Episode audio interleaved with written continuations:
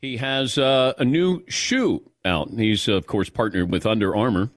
And uh, the shoe is called the Curry Golden Flow.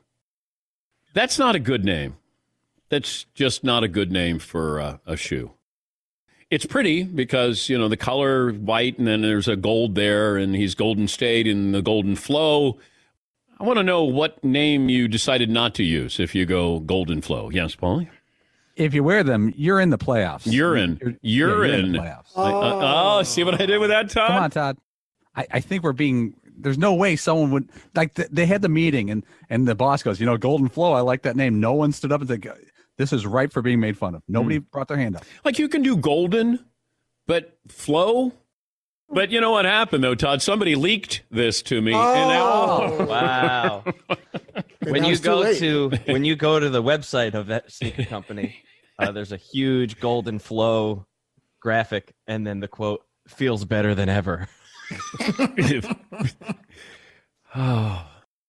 Uh, Kyle in California. Hey, Kyle, what's on your mind today? Under Armour Golden Flow. That that's piss poor. I don't like it at all. Share the love with people. And I mean by that is bonus them if you can, give them rope to make not all people, they have to prove themselves, but to make decisions so they can see that that was my idea. I'm going to see it through. Let people be part of the adventure and don't put all the weight on your own shoulders. By giving people adventure, you're also getting the weight off of your shoulders a bit.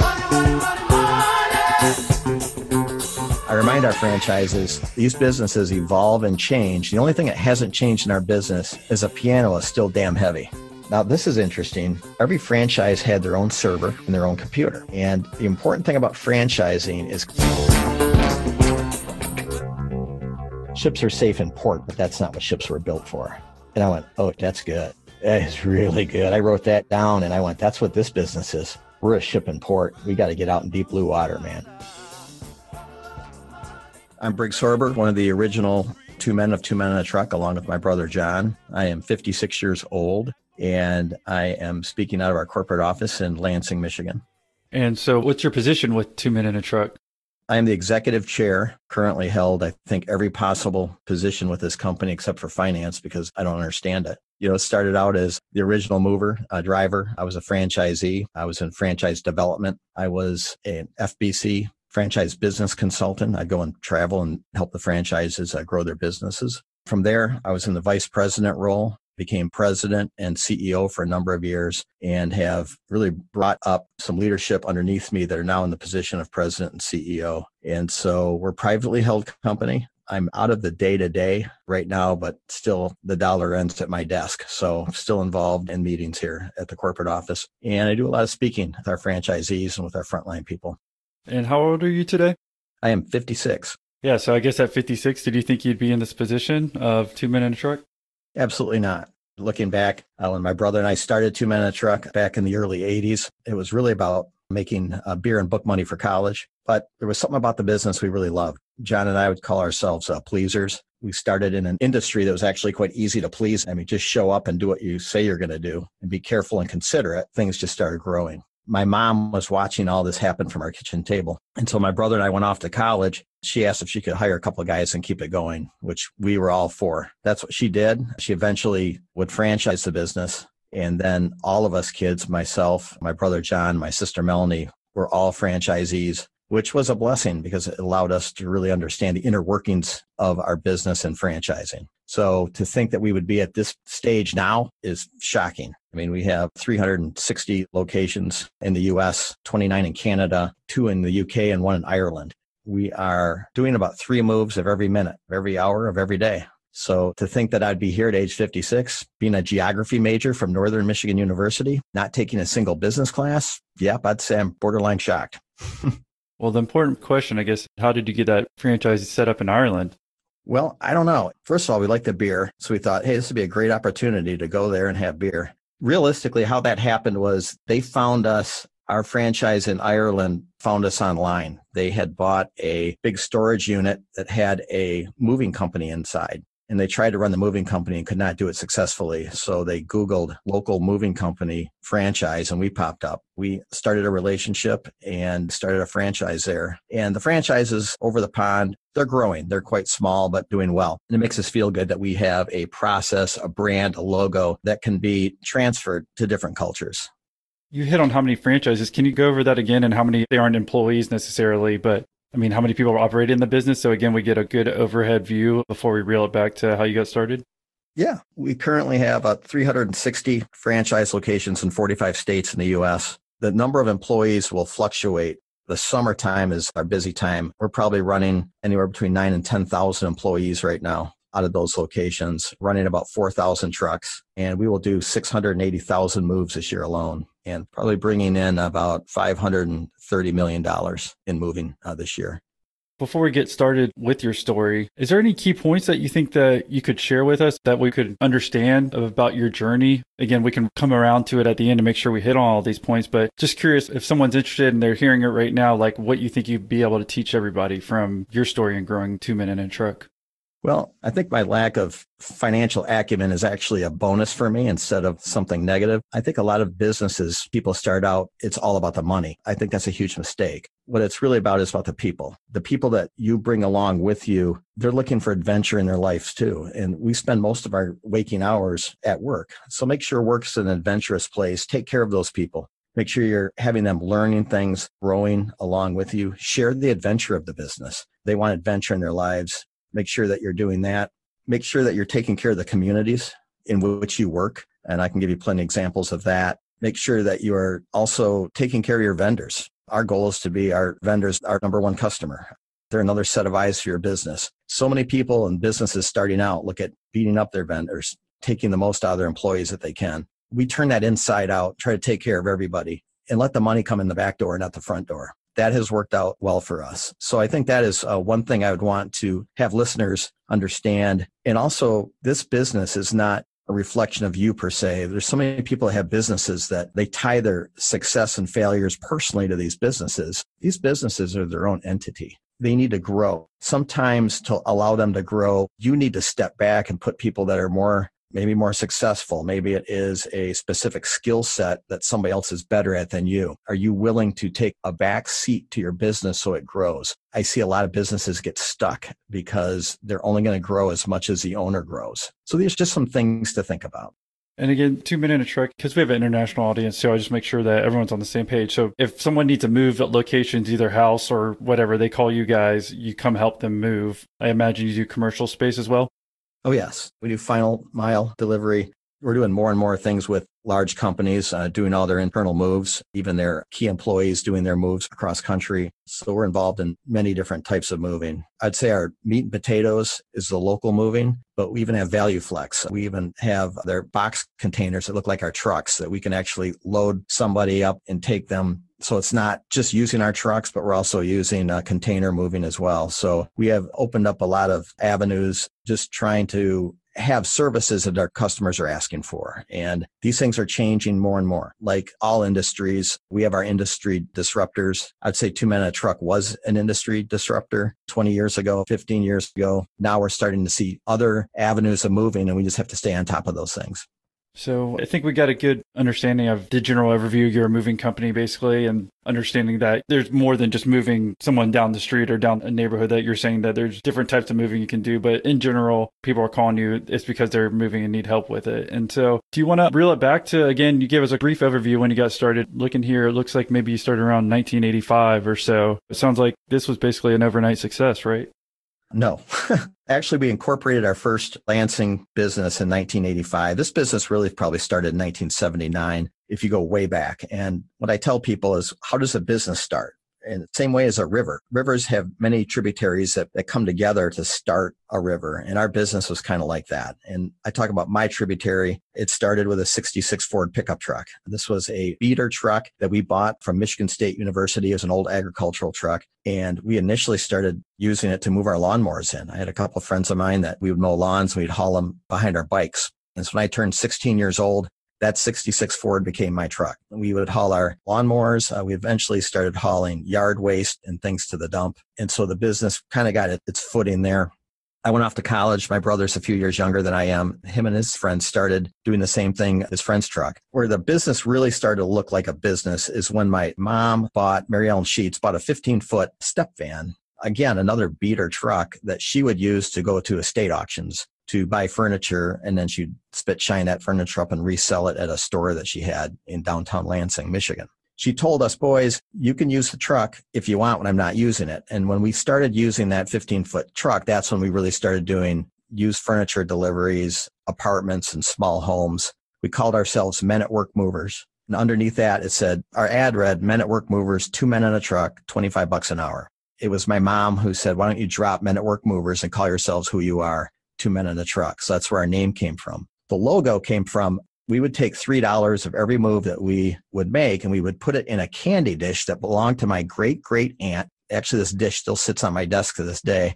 And my mom, kind of as a joke, on a napkin with a Sharpie marker, drew a cartoon truck with two stickmen in it to represent my brother and myself. And she taped that onto that candy dish. That is the logo that we use to this day. So that's where our logo came from. That's where our name came from. John and I were small guys but we were hard workers. The referrals just kept coming in from that hard work. To this day, referrals are key to us and we track every move that we do. We'll do 680,000 moves this year and every one of those moves will get a reply card or an email sent to them asking how we did, how we can get better. So some of those things that started in our roots are still with us.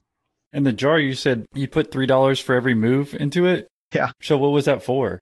That was for our first ad in a local paper, which is still here called uh, Towne Courier. And that's the ad that we would run men at work movers, two men in a truck, 25 bucks an hour. It's funny because now our national ad alone, just the national ad alone is $6 million a year.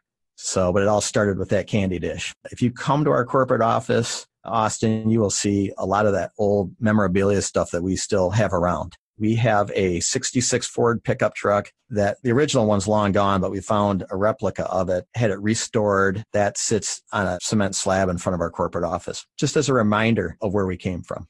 No, I think it's important to have those kind of reminders or anything where you can look back because I find a lot of people, they're on the computers now for work all the time, but having that physical things to be able to see like that, I think kind of helps you, again, new employees, they can see actually how you started. It's not like, hey, you started by buying a brand new truck and we're moving right when you came out of college.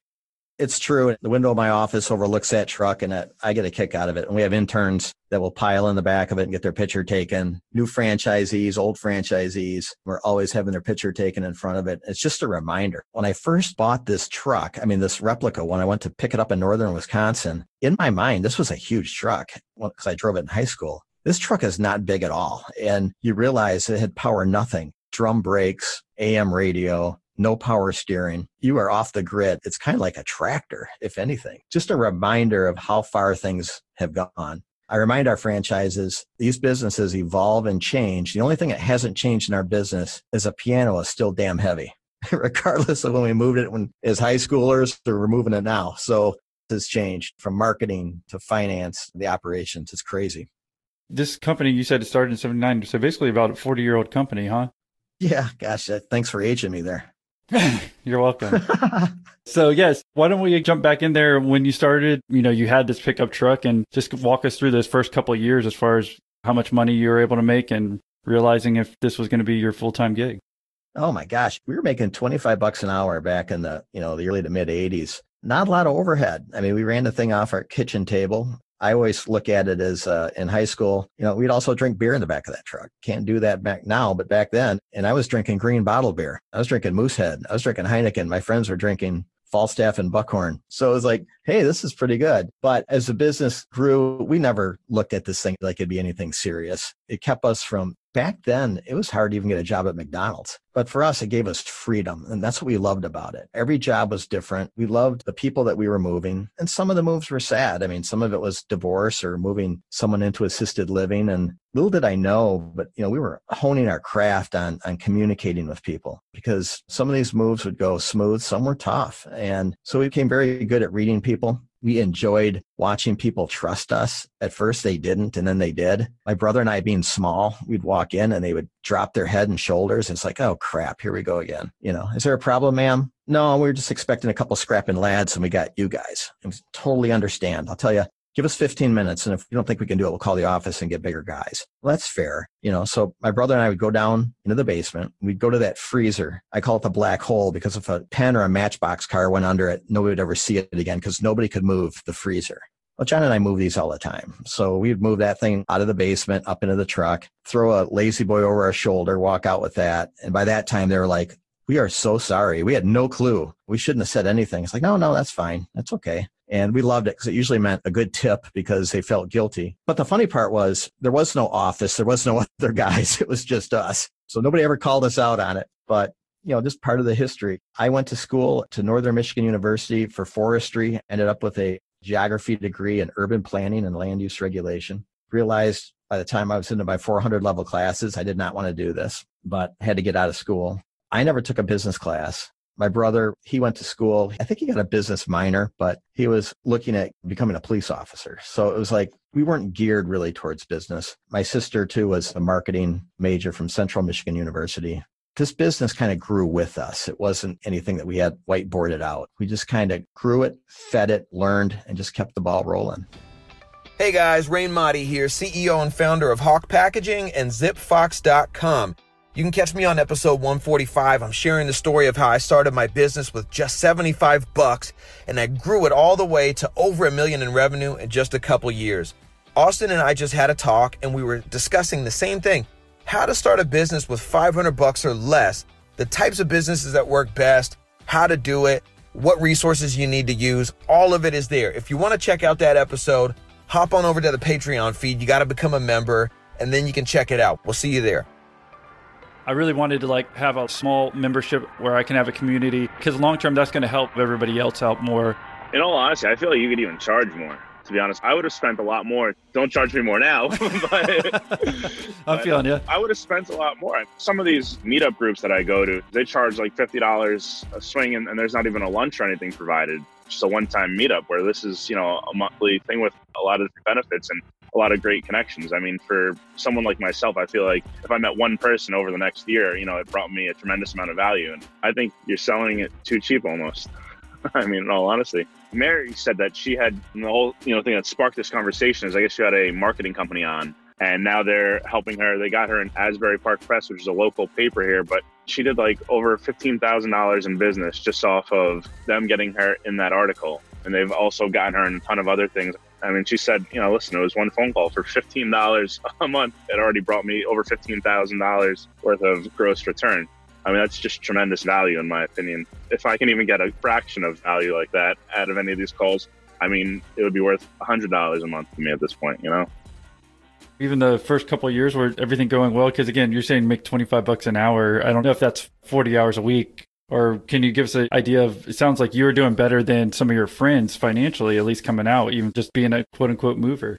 Yeah, obviously this was before college because my friends all passed me up after college. They had business degrees. A lot of them started out working for GM and other large companies. But, you know, for us, it was real hit and miss starting out. You know, there was some weeks we'd work 60 hours. or some weeks we'd work maybe 15 or 20 when you have a new business, it just doesn't slowly scale. It goes up and down and you just have to be flexible with it. You know, when we weren't working, we weren't crying. We were high school kids. So we had other things we do during the summer, but people kept calling. The referrals kept coming in more and more. And finally we went to college. My mom took it over. She quit her job at the state of Michigan. She was there for 23 years. You have to understand something. She was 46 years old. She was divorced, did not have a college education. Her own mother, my grandma, said she was crazy. My mom worked two years without paying herself anything. She lived on ramen noodles. She cashed in all of her qualified money from the state of Michigan. If you ask her, she'll say it was the best time of my life. I tell her she's crazy, but she loved growing the business.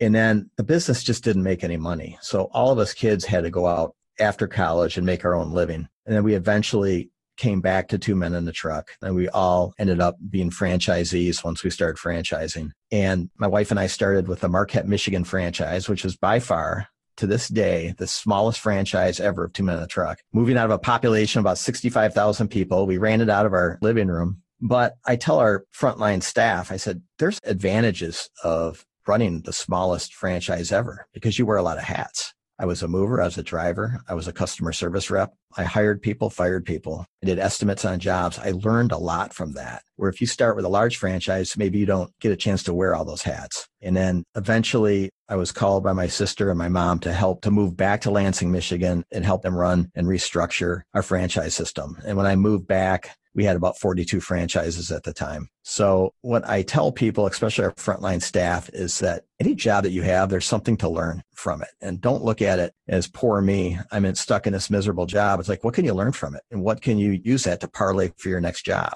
So learning all those operational things on the trucks, I became franchise development. And so I brought in new franchises. Well, can I pause you there real quick? Yeah, sure. Okay, yeah, because I want to make sure we have a total clarity on the situation. So basically, you and your brother were doing this in high school. You go to college, and that's when your mom quit her job and she saw the opportunity that y'all had made a name for yourself, like Two Minute Truck. So she was just going to make Two Minute Truck when she quit her job. And so she was doing that at home while you were at college and everything? Right. Okay. And then you said she was not making any money doing it because I guess she was having to hire people instead of using you guys where you obviously cost less, I assume.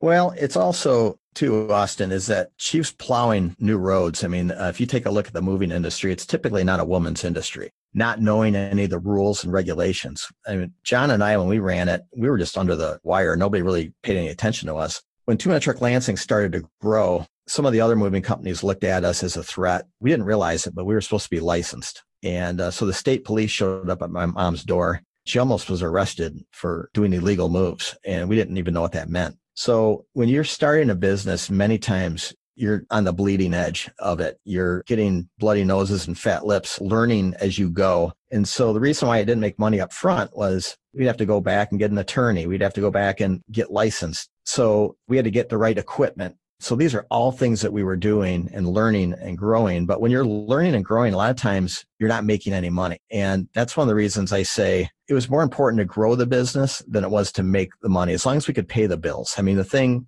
when my mom had it, it was just covering the bills. When we first started franchising, our new franchisees weren't making much money either. And so we're learning as we're going. And looking back on it now, we probably worked really 10 years without really just covering itself. But you take a look at that business and you look at it as its own entity, its own baby. And it's like, how can we make this better? How can we work it? And once we started getting numbers of franchises, it started to help our buying power. We started getting smarter. My mom said all of us are smarter than one of us. And so sharing those ideas, lessons learned with some of our early franchises, then it really started to get some traction.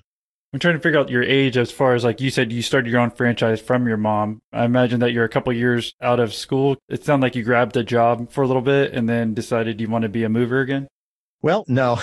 Joking. what happened was my wife and I we got married and had a baby right out of college. And when I graduated, from Northern Michigan University. I weighed 170 pounds. It was during a recession back in 1986. So I worked for Two Men a Truck. I also loaded trucks for Spartan Distributing. It was a beer distributorship. And I also loaded trucks at the Meijer Thrifty Acre Warehouse, uh, which is a supermarket in the Midwest. I went from 170 pounds down to 135 pounds, doing everything I could because I wanted my wife to stay home with our baby. And it was one of the toughest times of my life, but it was good for me. I, I wouldn't change any of it. Eventually, I just got tired of working with my back and I became an insurance agent. Started out in Lansing and then I took over an agency up in the Upper Peninsula outside of Marquette, Michigan. And, you know, we scratched a living there. I was there for about six years. My wife and I started Two Minute Truck. My last two years, I was with the insurance company. They weren't very happy with it. They thought it was going to pull me away from the insurance business, um, which it didn't because I had a lot of help from my wife then I eventually quit the insurance business and just jumped in full time with two men in the truck. But remember, it was one truck. We were running it out of our house. My wife thought I was crazy, but I immediately got a second truck and I just worked on the trucks. That was when I was probably 26 years old. And I did that until I was about 32 years old. So I was working on the trucks. I was marketing the franchises on the phone in the evenings. And my wife went teaching high school. So finance at the high school. So kind of piecemealed our lives together. And I tell my kids, the frontline people that, you know, our 20s were difficult as they should be. That's when you're putting in sweat equity. You're trying to figure things out. You're trying to learn. It's not for us. It wasn't making money as it was just surviving. I mean, we lived hand to mouth during those times. Our house was a $15,000 house in the Upper Peninsula. We bought a house that had been abandoned for a while. We fixed it. We slowly fixed it up. They were tough times. When I got in my 30s, it got better. And I'm going to tell you, Austin, every decade I get into, it's better and better. But I try to tell my kids, I tell uh, our employees, life is not like a Michelob Light commercial or a Corona commercial when, when you're in your 20s typically you're not skinny good looking and, and working for a in a major city uh, a, for a major corporation. I mean, it makes for a nice commercial, but it's not reality. 20s is about hard work. It's about ass kicking. and it's about learning and it's about pounding the rock every day. 20s will make you who you are, I think. So, and that's no different than it was for us starting this business. You're saying during 26 to 32 is kind of when you did your own franchise and your mom had about 40 franchises at that point? Yeah, my sister was the president at that time. Melanie was the first franchise that we had other than the Lansing franchise in Atlanta, Georgia. My mom was asked to run for a state Senate seat. So when she did that, she made Melanie, my sister, the president. So Melanie sold her franchise and moved back to Michigan. She called me and said, I need your help. Mom's getting out. I need you in house here. So that's when Fran and I sold our house and our business. And we had three kids at the time and moved back to Lansing, Michigan, probably at the age of 32 at that time just so everyone knows, like this is about two hours outside Detroit, so I guess people get a better idea of where it is in the Michigan geography. The thing I'm curious about here is just we don't have to get too far in depth because it might get a little boring too. But it's just like financially, how are y'all dividing this all up with your family? Because it's weird that you're a franchisee and then they're telling you to come back and that you have to then sell franchises and then your sister's coming back. Like it seems like everyone's moving in and out of the family, pun intended, with the moving. Yeah, great question. Melanie took over as president, not making anything for a year. Melanie was single. She was in, in, pharmaceutical sales before that. So she had a bit of a nest, a nest egg there. My brother was called in to run the Lansing franchise. So really my brother was paid from running the Lansing franchise and he had two franchises in Grand Rapids, Michigan.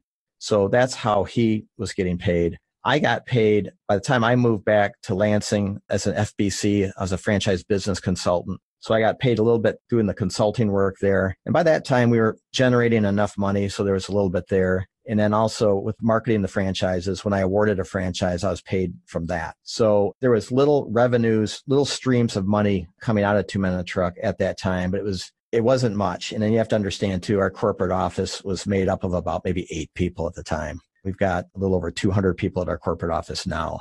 So a lot of us wore multiple hats at the time. We were very operational and we were getting these, you know, as we added new franchises, it added to our royalty stream. That's kind of how we got going. The money coming in, you get money from franchises, like selling those, and then also, I guess, the actual moving fees for whatever which ones y'all actually ended up owning. Right. Yep. You get a franchise fee when somebody becomes a franchise, they pay a franchise fee. That would help pay me. And then it would give us startup money to get these franchises going. These franchises, and I tell them this when you start out, I tell them that you guys are infants, you're babies. I mean, you don't produce anything. We got to clean your diaper. It's going to take us probably two years before you bring any financial value back to us. We know that. And so basically what we're doing with new franchises is building their trust, sharing the things that work and the things that don't work and, and getting them up and going, getting them out of that two to three trucks to getting them to 8, 10, 15, 20, 30 trucks. So it takes a little time to do that. But we knew that in the beginning. It's very expensive to have somebody start out and then fail. So we poured a lot of our resources into these new franchises to get them up and going. And you said when you came back, you were 32 years old. Do you know about what year it was when you moved back? Moved back in 1996. Okay. So it's 96. Do you want to just tell us a little bit about when you moved back, how your role's changing? Walk us through what business is like then, because obviously, again, it's a lot different today how everything works. So I'm trying in my mind to understand like how is two men in a truck growing? What's the day to day operations like for you? Just walk us through a little bit of that.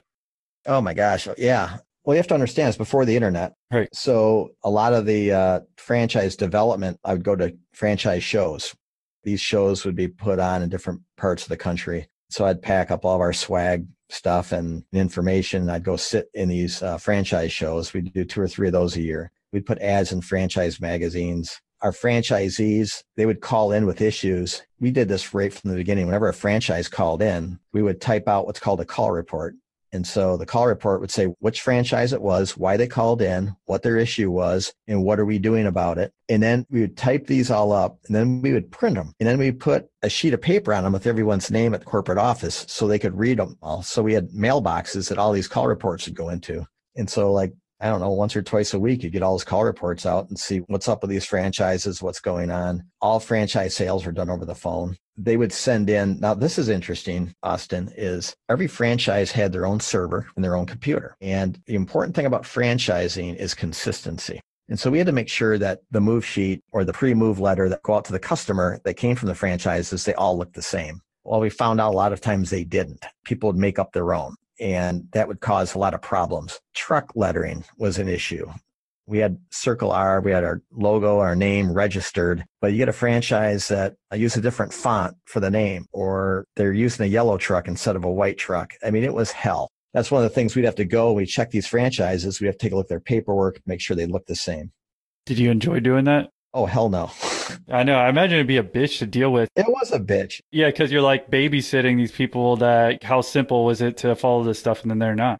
Yeah, and some of them you'd know immediately, like, oh my gosh, I didn't know that. It's like, well, yeah, you got to get on that, you know. And then some of them were like, no, it doesn't work here. And so it wasn't always their fault because no one really knew what franchising was back then. We were franchising a service, which was relatively new. Most franchises back then were restaurants or had something to do with food. So how we brought franchises in had to change. We had to educate them more.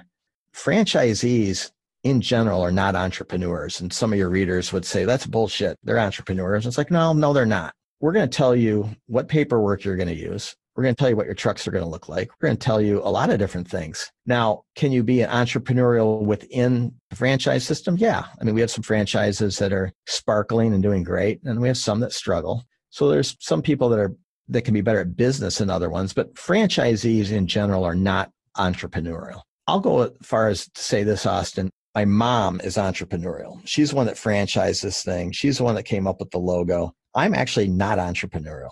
I'm more of a systems guy, a consistency guy. So I worked well with my mom because she would come out with these great things and then I would come behind her and put processes to them. When I became president of Two Men and a Truck, people would circumvent me and they would go to my mom or they'd go to my sister and say, We want to do this, we want to do that. And I, they would do it on purpose because they know I'd say no so it was kind of a joke, you know, that I have to put a fence around my mom so because my mom would go as an entrepreneur I would go entrepreneur would go, that's a great idea. We should do that. It's like, no, mom, we can't do that. So there were some of those times that we're learning and growing, and we found out what a really good franchisee is. And as Americans, we have it in us to be entrepreneurial. So we have to explain to people that are become franchisees, look, we'll be able to scream louder, have a farther reach, do more things if we work together as opposed instead of working independently. And so we got that message across. The franchises, for the most part, agreed to that.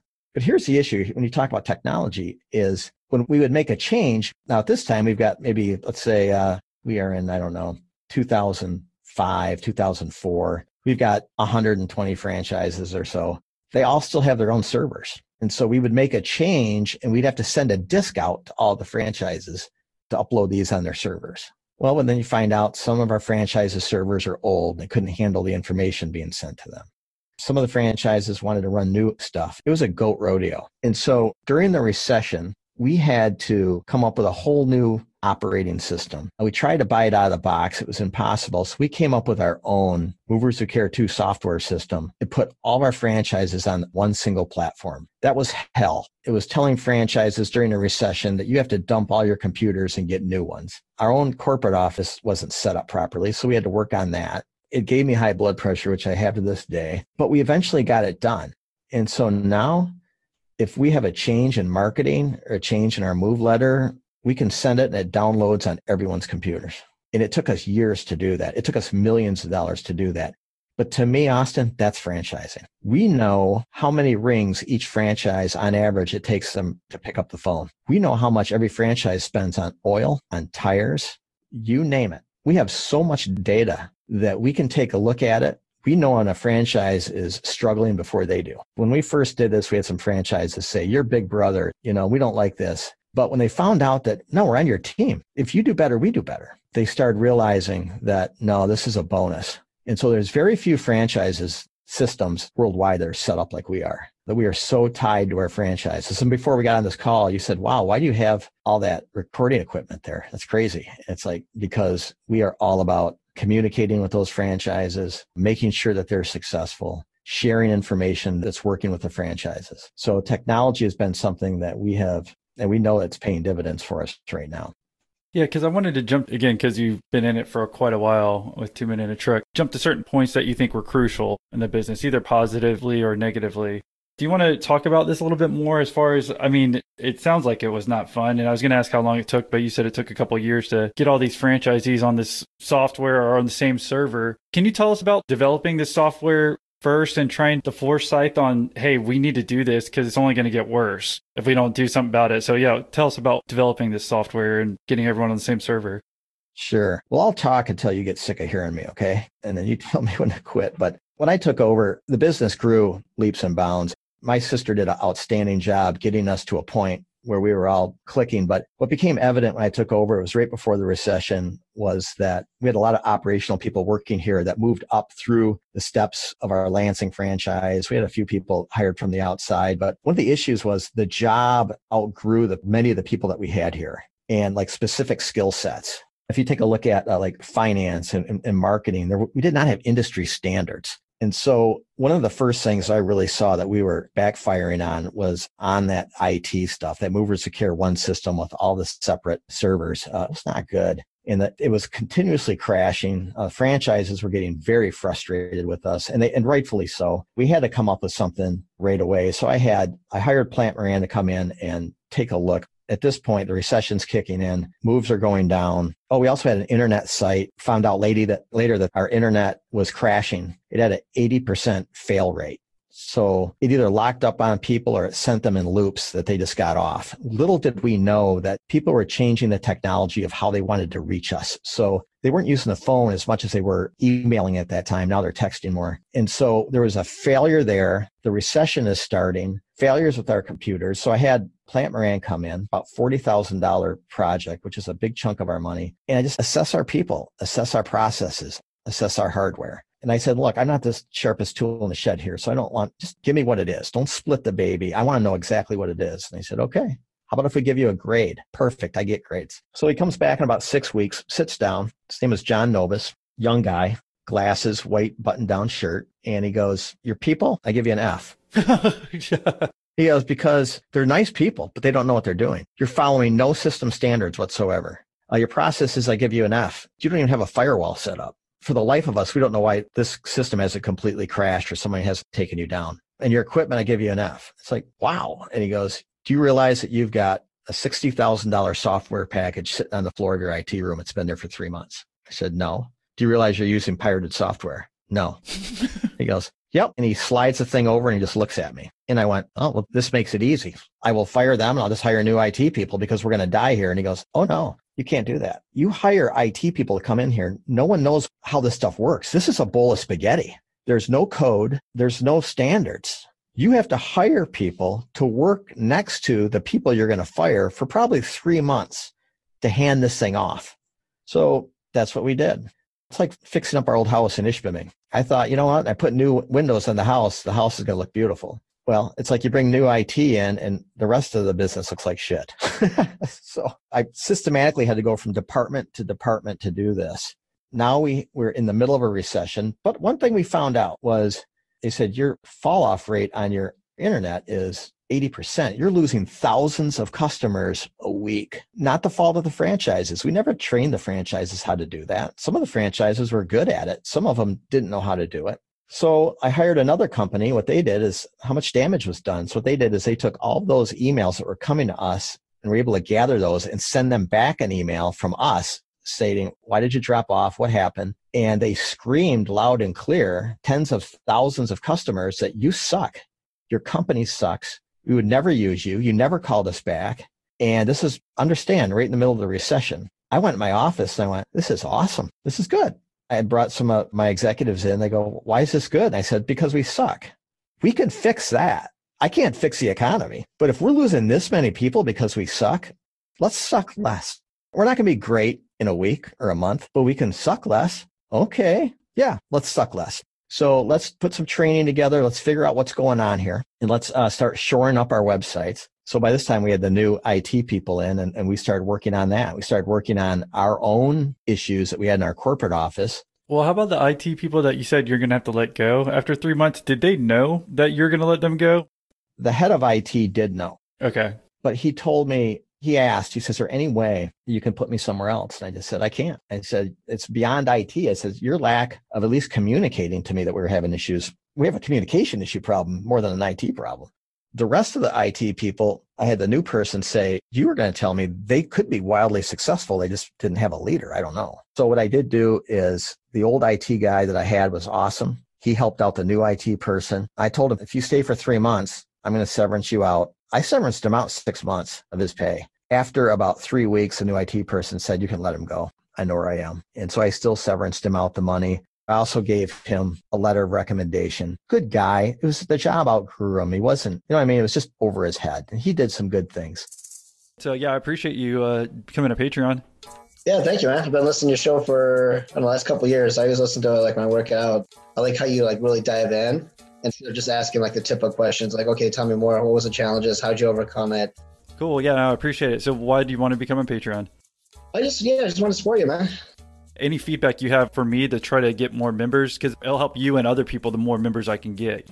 I didn't know what the pricing was. I just kind of glanced at it and such a amount that people, it's like a Netflix model. It's like, oh, whatever. You know, you would finally check in once a month and still, you know, it's adding value. I think just kind of like saying, guys, it's only like, you know, it's only three cups of coffee. Yeah, and I mean, honestly, you could even think when I think about it now, when you're saying 2004, 2005, you probably even outgrew yourself as far as thinking wise. I mean, for me, if I'm in your position, you're like, dude, when you got started, you even said in the beginning, you just had a truck, right? And you're moving stuff. Yeah. And you're like, now you've got so many franchises and all these headaches. You're like, how hard could it be? I mean, it's just a moving company. But then you start talking about these little technical things that you don't think of, I would think at the time, obviously, or else you would have fixed it, right? I mean, so it's weird just to think about, I'm like, oh, it's just a moving company. Like, how hard could this be? But then you're talking about this and this business. Any business can run into this, not even just a moving company or any other type of company that's doing some type of franchises. You got to think about these things now that we're learning from you. Oh my gosh, it's getting bigger and bigger. And I had to let a few more of our executives go for the same reasons. But I sat them down and said, you know, I would let myself go if I didn't own the company. it outgrew me too. So it's not just you. I mean, if there was another CEO, they'd look at me, I'd probably be the first one to go. But I knew the importance of taking care of this company, putting the right people in place, and slowly growing. The franchises were beside themselves. God bless them. They stuck with us during this. And inwardly at our corporate office, they saw a lot of changes being made and they called and they thanked me for it. And I went, well, wait on your thank yous because I'm turning this outward. I'm looking at you guys next because there's some things that need to be straightened out. And so that's when I had to tell them that, you know what, we have to go after your infrastructure, your equipment, the way that you do business. Now scream factor's high. That's when at our annual meeting, I had them all there. And I made a simple drawing. I said, I started out with, I, I stole this line. I saw it in an IFA annual meeting I was at. A guy started his, his talk off with the quote, ships are safe in port, but that's not what ships were built for. And I went, oh shit, that's good. That is really good. I wrote that down and I went, that's what this business is. We're a ship in port. We got to get out in deep blue water, man. That's where action happens. We can't stay here and cover up during the recession. We got to get these new computers. I know we're making less money, but we are going to grab more of that less moving going out. So during this recession storm, and remember where it started, started with the debacle of the mortgage Right. You're the first indicator because people are moving into new houses doing this. So, yeah, you're right at the forefront of it. Tied right into that. Another thing, too, I'll just mention this I found my faith. I found God during all this. I would pray over these things. Understand, I'm from Northern Michigan University College with a geography degree. And so I'm way over my head. These are things I prayed about, and good things happened.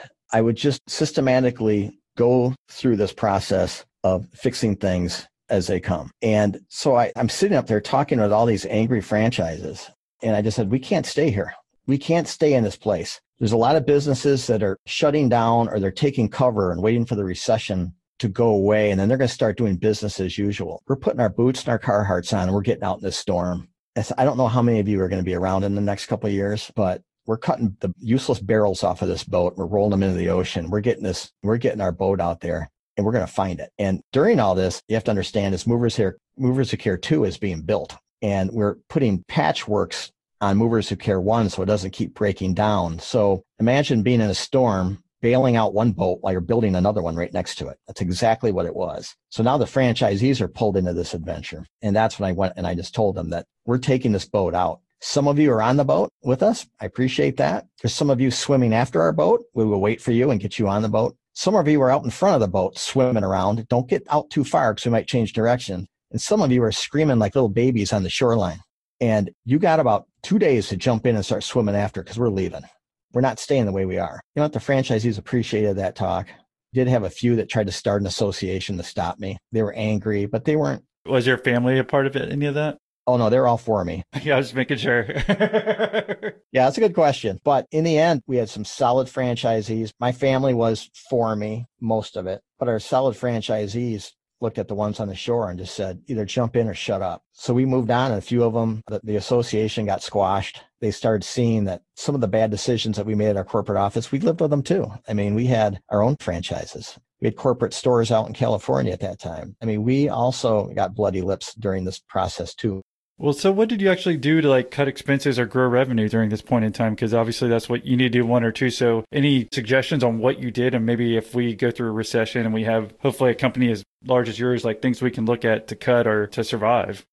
The key is to be aggressive. The key is like, I think during those recession, we spent the money, we had little money. Because you understand, I let about 17 people go in about a one month period. Not because we could afford them, but I redid the org charts and I just went, man, these, I don't know what these people do.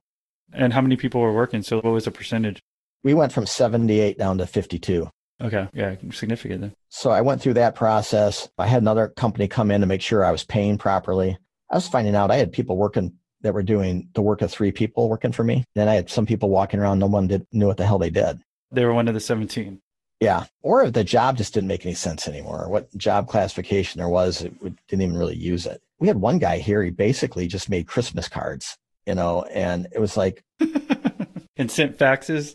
It was just like, what else? Wait, wait, wait, what else do you do? It's just, it happens. So when you build a business so fast that some of these things just go sideways. And so it was bringing that, that all back, making sure they're all getting paid properly. But it's like, what can we fix? We can't fix the recession. Two things that we can fix. Number one, let's fix those websites. So we're gathering those leads coming in. And the other one was, who's answering our phones at these franchises? Because before the recession, they were order takers. There were so many people moving. Remember, everyone had a mortgage.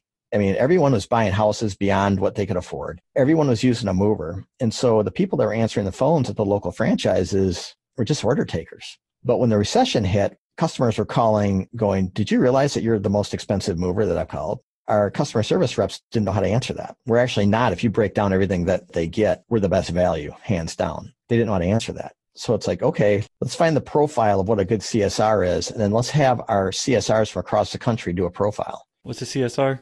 A customer service rep. They're the ones to answer the phones. So we found out we had people that were CSRs, customer service reps that were introverts. They didn't know how to sell. They didn't want to sell. So what we had to do is we had to retrain or in some cases move them into other places of the business. And we had the franchisees start using the profile system to hire new CSRs.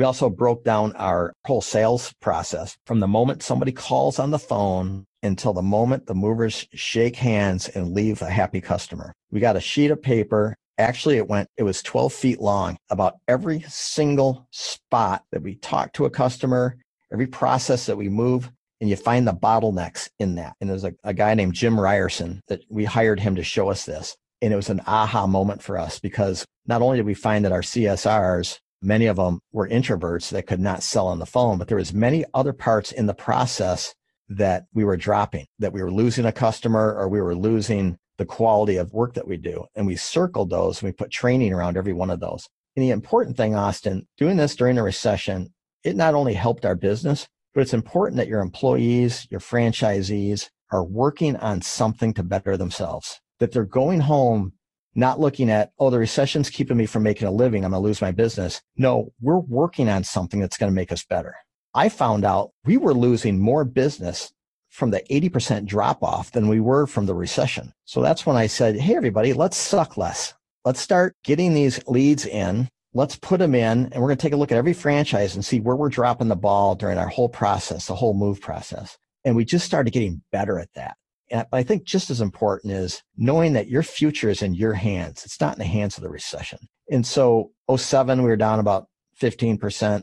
08, we were down about 10%. That way forward, we've been growing positive the last, this will be our 11th year in a row that we've had record growth. Customer satisfaction right now is just shy of 97%. For a moving company, that's pretty good. But I think the key is look in the mirror. Don't look out the window when things are going bad. What I mean by that is look at yourself. What can you do better? Are you the best that you can be? And when things are going to hell in a handbasket, don't look out the window and go, oh, it's the economy. I can't find employees. The price of gas. It's like you don't have control over many of those things, but know the things you do have control over. For instance, why don't you have employees? Maybe you suck. Maybe they don't want to work for you. Maybe there's no adventure in their jobs. Maybe there's no mobility. Look in the mirror and figure out how you can make those things better.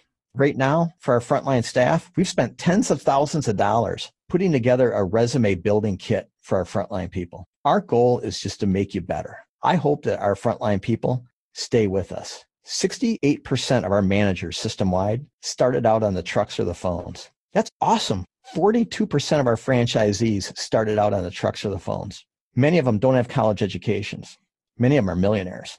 Many of them have college educated people working for them in finance and IT and HR and marketing. And so let's not look at these as throwaway people. Let's look at them as these are possible franchisees. And if they do leave, let's make sure that they built a resume that they can take and use and get a job somewhere else. And I tell them that as a mover, you are going to learn to manage people, time, money, and equipment. We're going to build a resume around that. Our goal is to make you a driver. Our goal is to get you into maybe it's doing estimates, maybe it's working on commercial moves, build your career and move up. But that's up to you. It's not up to us. We don't owe you anything. We're giving you an opportunity, but you have to take it. We have found that a lot of our frontline people have moved up in the company. Randy Shacka, my president, and I were sitting around a couple years ago. And I'm thinking, I wonder what our frontline people are doing from 15 years ago. And we thought, well, let's get Dawn Kroger in from marketing. Let's have her throw something on social media and see if we can find some of these people. Tim Hudson, who is a pitcher for the Atlanta Braves, is in the Baseball Hall of Fame, was a mover of ours at one time. We have a Harlem Globetrotter that was a mover of ours at one time. We've got cops, teachers, CPAs, doctors, bankers. And we went out, took all this fancy equipment with Joe Barnhart, who's sitting right here helping me with all this. And we interviewed him. What did you learn from Two Man Truck that helped you in the job that you have now? Amazing answers that we got. And we'd share those with the frontline people. Say, look, this is not a dead end job. So there's ways of keeping employees. There's ways of gathering more customers, even though there's less in the industry. Look at the things that you can control and get damn good at those things and stop worrying about the things you can't control. Well, looking back, even when kind of sounds like the recession was the hardest part, of your growth over these last almost 40 years now. But it seems like one thing that you kept saying over and over that was seemed to help a lot was that you'd bring outside help to come evaluate your company. So do you have any tips or suggestions on that? Because again, having a third party or somebody else who's not in there and some guy who's going to give it to you straight and give you three Fs sounds like it worked for you. So what are your suggestions on that? It did. The funny part is John Nobis for Plante Moran is now my CEO. nice. What grade do you give him as CEO? A. He's so smart. He's a good, solid man. He's young. He's only 40 years old. My president's only 40 years old. So we got a lot of young people at work here. But yeah, it do need a set of eyes. You know, you should be looking at your industry. We're in two industries. We're in the trucking industry and we're in the franchise industry. So we're actually in two industries. We're heavily involved with the, you know, American Movers and Warehousemen's Association. We're heavily involved in the International Franchise Association. We go to these meetings. We learn from our peers we share information with them, but also like our marketing people, they go to their own industry meetings specifically. Our HR, they go to their own meetings, they get their own journals, they belong to their own associations. You have to plug your people in. Again, that's part of the adventure. I've seen it a lot in all industries where leaders in companies they only get as smart as the leader because they hold a glass ceiling over everybody. Everything has to cross their desk. It's a huge mistake. So what you need to do once your company gets big enough is expand it, put the weight on that shoulders. I see a lot of, especially my age, I'm, I'm running into a lot of CEOs that are exhausted. They're burned out. It's like, I wouldn't be here if I still had to carry all that load on my shoulders for this long. So spread the load. And then all of a sudden, these executives come back not with problems, but with solutions and suggestions of doing things better. That keeps you from getting burned out. And then you're trying new things and new ways of doing things. In the way that we do business, as you know, Austin, it's just getting fat. It's changing. The evolution is going faster and quicker. We have more industry disruptors than we've ever had before.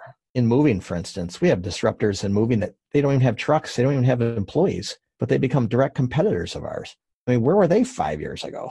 So every industry has those. And so to stay, you'll be eaten alive. I don't care what industry you're in. If you don't stay on top of that, I mean, why is GM so interested in Lyft? You know, take a look at the marriages of businesses going around. They're trying to keep themselves from getting gobbled up by something new and different. We used to have out there, there'd be lobbyists for these different industries protecting these industries. And that's kind of going away. So you have to be quicker, smarter on your feet more nimble to making changes and maneuvering how you interact with your customers. And you can't do that if you're the one that's just the yes man or the yes woman in your business. You need to have a team of ass kickers that bring ideas to you. You know, the SWOT analysis, those are real. Those are something the SWOT analysis has been around for ages. Can you talk about what the SWOT analysis is and what it might be for your company? Basically, it's yeah, strength, weakness, opportunity, threat.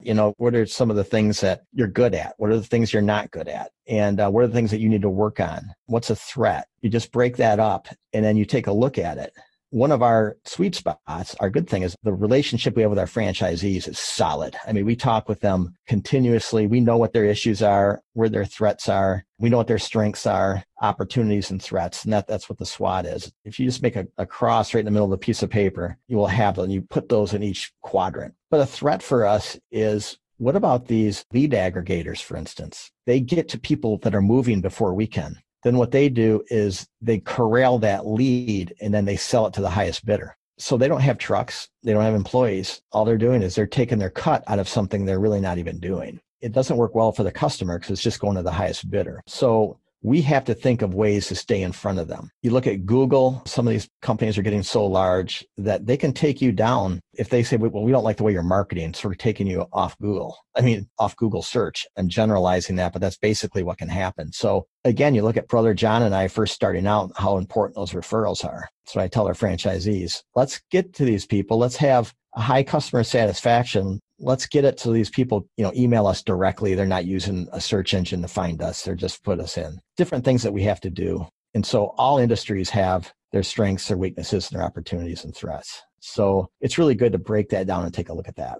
So, what do you see as your threat going forward, and how you're going to be able to handle that?